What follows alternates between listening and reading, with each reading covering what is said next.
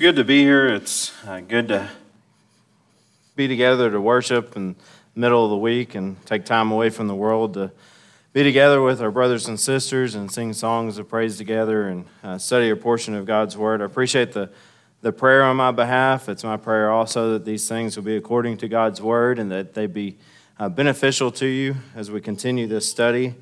Uh, this evening, we're going, we're going to go over the last part of the Elder and Deacon series that we've been covering this month. Uh, so far, we've covered the elders' qualifications and the elders' duties. We've also covered the deacons' qualifications. So, this part uh, will cover the deacons' duties and responsibilities. Uh, if you miss one of those other services that we've covered that, I'd encourage you to uh, get a copy of that. If you want to go listen to that on a, the podcast, those uh, sermons are available for you. Uh, take the time to listen to those and continue to study those things that we've talked about uh, through this month as uh, each of those uh, things is very important, and especially important as we go through this process uh, next month. Uh, so to begin this study, I wanted to quickly review the qualifications of a deacon. Jason talked about these things extensively Sunday, so I'm not going to, going to go into a whole lot of detail. Uh, but we can find the qualifications of a deacon and also the deacon's wife in 1 Timothy chapter 3 verses 8 through 13. There it says, Likewise, must the deacons be grave, not double tongued, not given to much wine, not greedy of filthy lucre, holding the mystery of the faith in a pure conscience. And let these also first be proved, then let them use the office of a deacon, being found blameless. Even so must their wives be grave, not slanderers, sober, faithful in all things. Let the deacons be the husbands of one wife, ruling their children and their own houses well. For they that have used the office of a deacon will purchase to themselves a good degree and great boldness in the faith which is in Christ Jesus. So, as we see the, the qualifications here, a deacon should be grave, not double tongued, not given to, to, wine, not greedy of filthy lucre or dirty money, uh, holding the mystery of the faith, proven and blameless. And then it goes and it talks about uh, the wives of a, of a deacon. They should also be grave and sober, uh, not slanderers faithful in all things. And it says the deacon should be the husband of one wife, and that they should rule their children and their houses well. God intended for this man and his wife to meet these specific qualifications. You know, as we go through the process of thinking about men and their wives that fulfill these qualifications, we need to know the next step, and that's what their responsibilities will be if they're put in this office. We need to know what their duties are and what God intended their purpose to be in the organization of the church. Uh, Carrie talked last Wednesday about an elder's responsibility and duty uh, to the church and to God. If you remember, he referenced several scriptures throughout his lesson. Uh, but unlike an elder's responsibilities and duties that are more clearly laid out in Scripture, it might not be so obvious uh, to us what a deacon is supposed to be as we read the script, what a deacon is supposed to do as we read the Scriptures. As we think about the deacon's responsibilities this evening, though, uh, we'll look at the definition of the, the term deacon, look at the general responsibilities that a deacon has, and point out some specific responsibilities. And then finally, we'll examine the overarching purpose God intended for the office of a deacon. If you notice on the title slide, uh, the subtitle there was Servant of the Church. The term deacon means servant, very simply. It's one who serves. Uh, when it's used in the context of uh, 1 Timothy 3 and 13, where it says use the office of a deacon, it's a verb that means to serve, uh, take care of, or wait upon. This is the primary responsibility of, and duty of a deacon. We can, break, we can just simply say that responsibility is to serve. Uh, it's, this word deacon is Strong's word number 1249, and it occurs 30, actually occurs 31 times in Scripture but only three times we uh, find it used as deacon. The other uh, translations of that word are 20 times as minister and eight times as servant. Uh, Strong says that it's uh, from the word diaco, a Greek word, which means to run errands. Uh, it continues to say the definition is one who ex- executes the commands of another, especially a master, a servant, attendant, or a minister can be the servant of a king or a deacon, one, one who, by virtue of the office assigned to him by the, by the church, cares for the poor and has charge of and distributes the money collected for their use. Another definition is it could be a waiter or one who serves food and drink. So when we think about the deacon, we need to consider them primarily as a servant. In Acts 6, that we'll read a little bit later on, the seven men that were selected there were selected to serve tables in place of the apostles. Uh, these men were given the primary responsibility of serving widows and distributing uh, charitable goods to them. And As we think about the characteristics of a servant, we recognize that a servant servant's duty is to fulfill the needs of those that are around him. We can read a passage in Matthew 8, uh, verses 5 through 10 there. Matthew 8, verses 5 through 10, it says, And when Jesus was entered into Capernaum, there came unto him a centurion beseeching him, and saying, Lord, my servant lieth at home, sick of the palsy, grievously tormented. And Jesus saith unto him, I will come and heal him. The centurion answered and said, Lord, I am not worthy that thou shouldest come under my roof, but speak the word only, and my servant shall be healed. For I am a man under authority, having soldiers under me, and I say to this man, Go, and he goeth, and to another, Come, and he cometh, and to my servant, Do this, and he doeth it. When Jesus heard it, he marveled and said to them that followed, Verily I say unto you, I have not found so great faith, no, not in Israel. So we read this passage to point out uh, what that centurion says there. The centurion tells Jesus he has servants, and those servants obey him and do what he commands them to. So we understand that a servant has to be obedient to those over him and do the things uh, that would be a, needful to his master and to assist his master. The same word is used when described in Jesus' Jesus's purpose in coming to this earth. So we can look, look at Jesus' life as the ultimate example of what a servant should be. In Matthew chapter 20 and verse 28, says, Even as the Son of Man came not to be ministered unto, but to minister and to give his life a ransom for many. So Jesus came here to minister. He came here to serve us. He humbled himself to serve man and to meet, meet our needs. In Philippians uh, chapter 2, verses 3 through 8. Philippians 2, verse 3 through 8, we'll read there. It says, Let nothing be done through strife or vainglory, but in loneliness of mind, let each esteem other better than themselves. Look not every man on his own things, but every man also on the things of others. Let this mind be in you, which also was which was also in Christ Jesus, who being in the form of God thought it not robbery to be equal with God, but made himself of no reputation, and took upon him the form of a servant, and was made in the likeness of men. And being found in fashion as a man, he humbled himself and became obedient unto death, even the death of the cross. So Paul here says that we should have the same mind or the same attitude that Christ has. Even though he was God in the flesh, he still humbled himself and became a servant. Christ was obedient in all things and was the perfect example that we should look to when we think about being a servant. In John chapter 13, we read verses 12 through 17. John 13, verse 12 through 17, it says, So after he had washed their feet and had taken his garments, and was set down again, he said unto them, Know ye what I have done? Know ye what I have done to you? You call me Master and Lord, and ye say, Well, for so am I. If I then, your Lord and Master, have washed your feet, you also ought to wash one another's feet. For I have given you an example that you should do as I have done to you. Verily, verily, I say unto you, the servant is not greater than his Lord, neither he that is sent greater than he that sent him. If you know these things, happy are ye if you do them. So, after washing the disciples' feet here, Jesus taught them the importance of following his example and being humble and serving each other. In Philippians 2, that we read already, it points out another attitude that a servant should have. In verse 3, it says that nothing should be done through strife or vainglory. And the New King James Version uh, uses the word selfish ambition or conceit. So, the servant of God the servant God wants us to be is not one who does these things for their own glory. A servant that God expects us to be does it for the kingdom and because he loves those around him. You know, we can often be found guilty of serving for the wrong reasons, but being a servant and being a deacon is not for any glory or praise of man, but it's for the glory from God. So, as we think about this, this word deacon, the very definition of the word explains a lot to us, and it explains what God's intention is for this person, and that's to be a servant.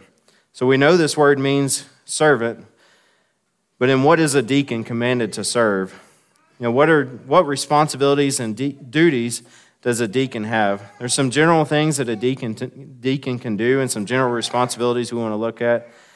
So we've said already the scriptures aren't uh, really that specific about the duties of a deacon, but we can infer some things. Acts six gives us a a good place to go as we think about that. Essentially, the deacon is to serve, as we've said, and take the load off the elders so they can attend to spiritual things. And we'll talk about uh, Acts 6 in a little more detail as we continue on.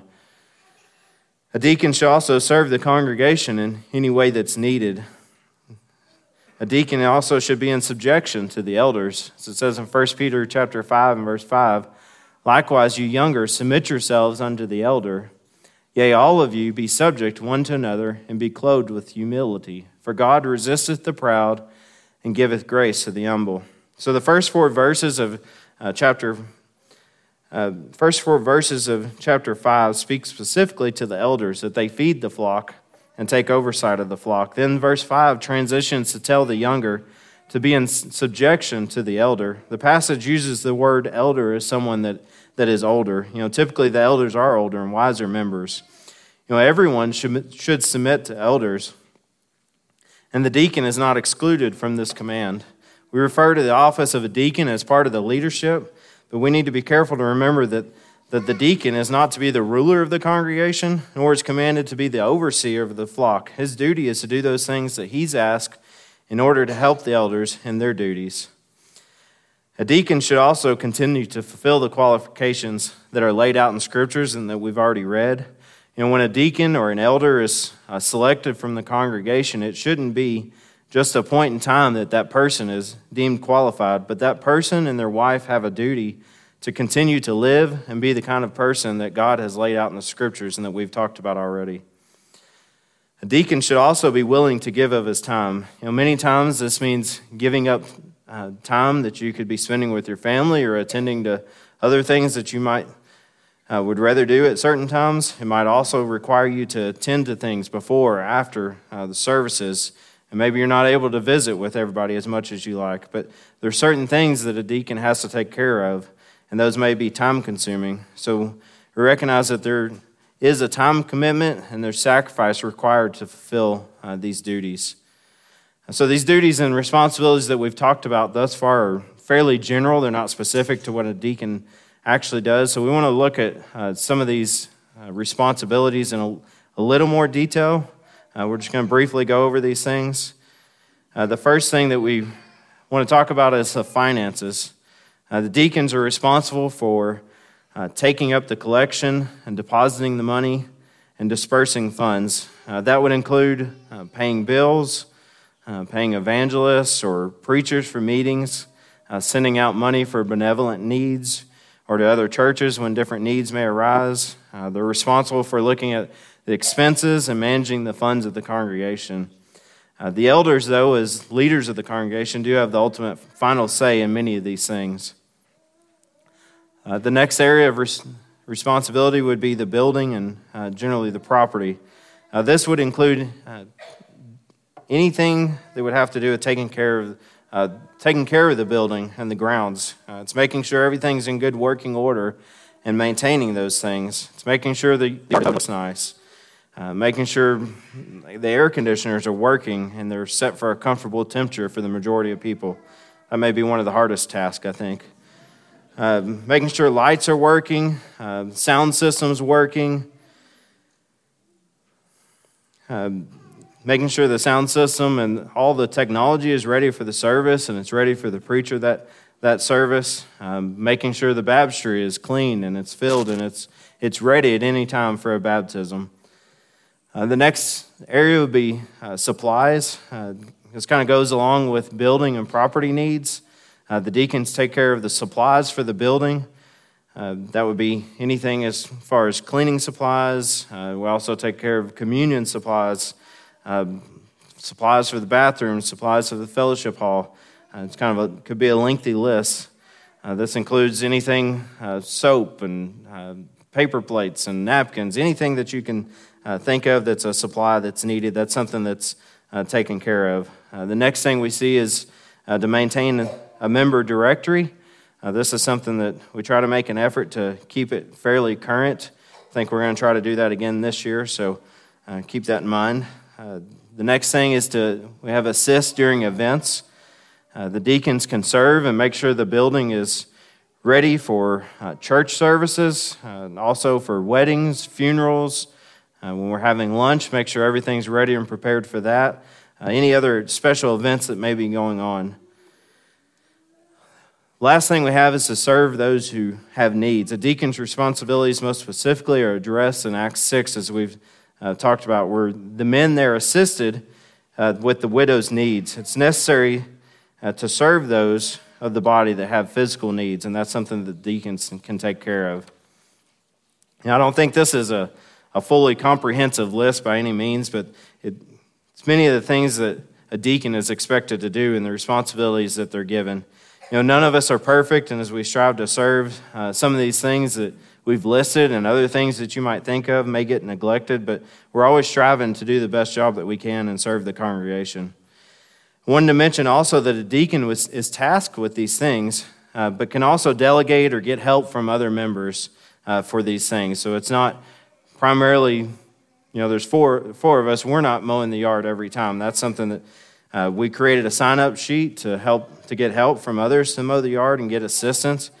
Uh, we're still helping out with that, and we're primarily involved because it's a big.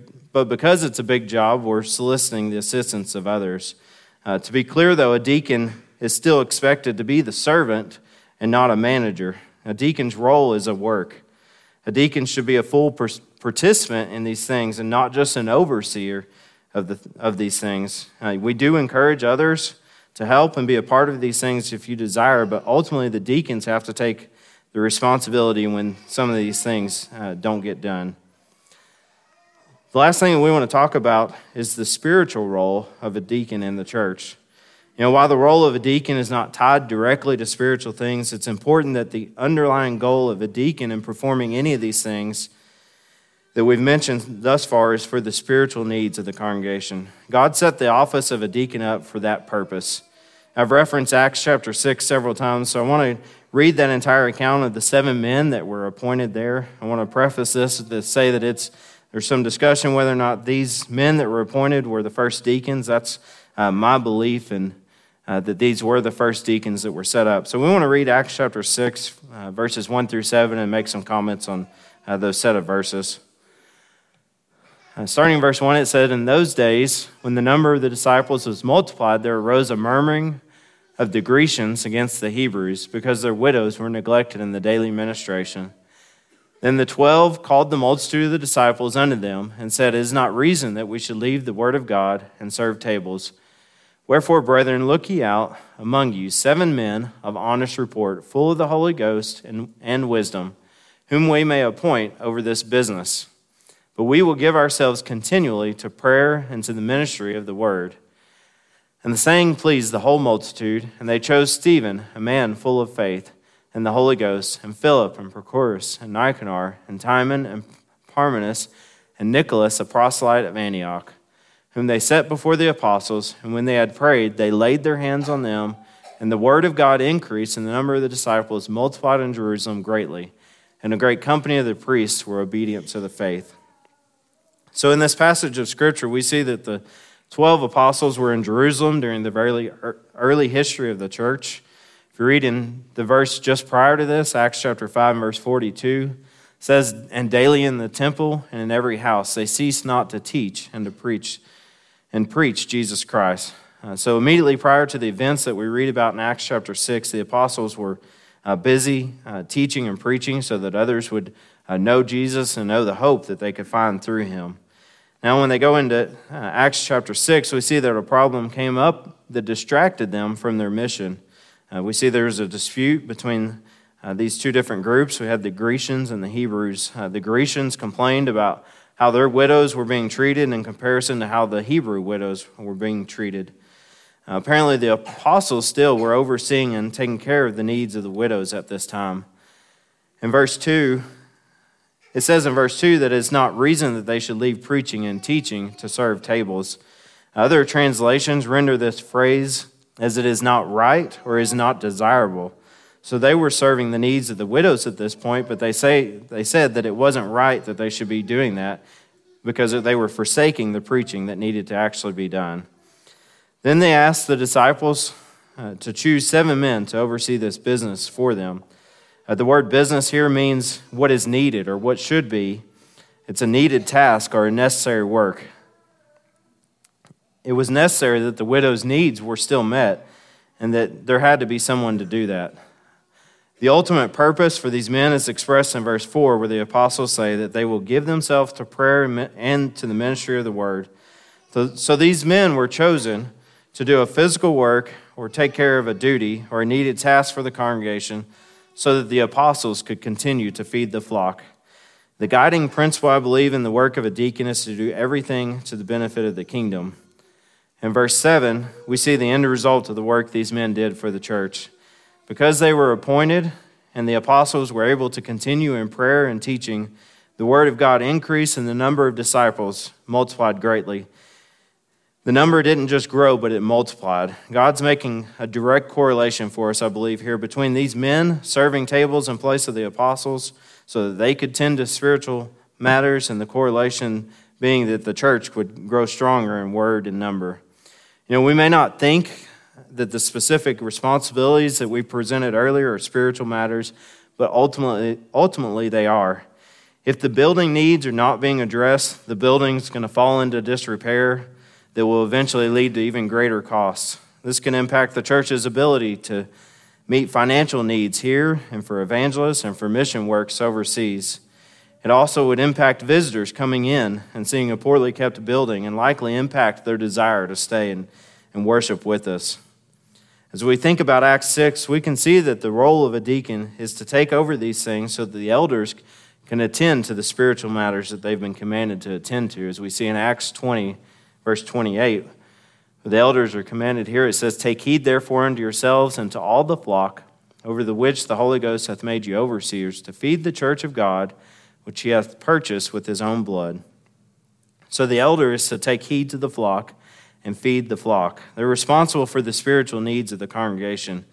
You know, if the elders are, are spending time paying the bills, it's time away from doing a study or visiting someone.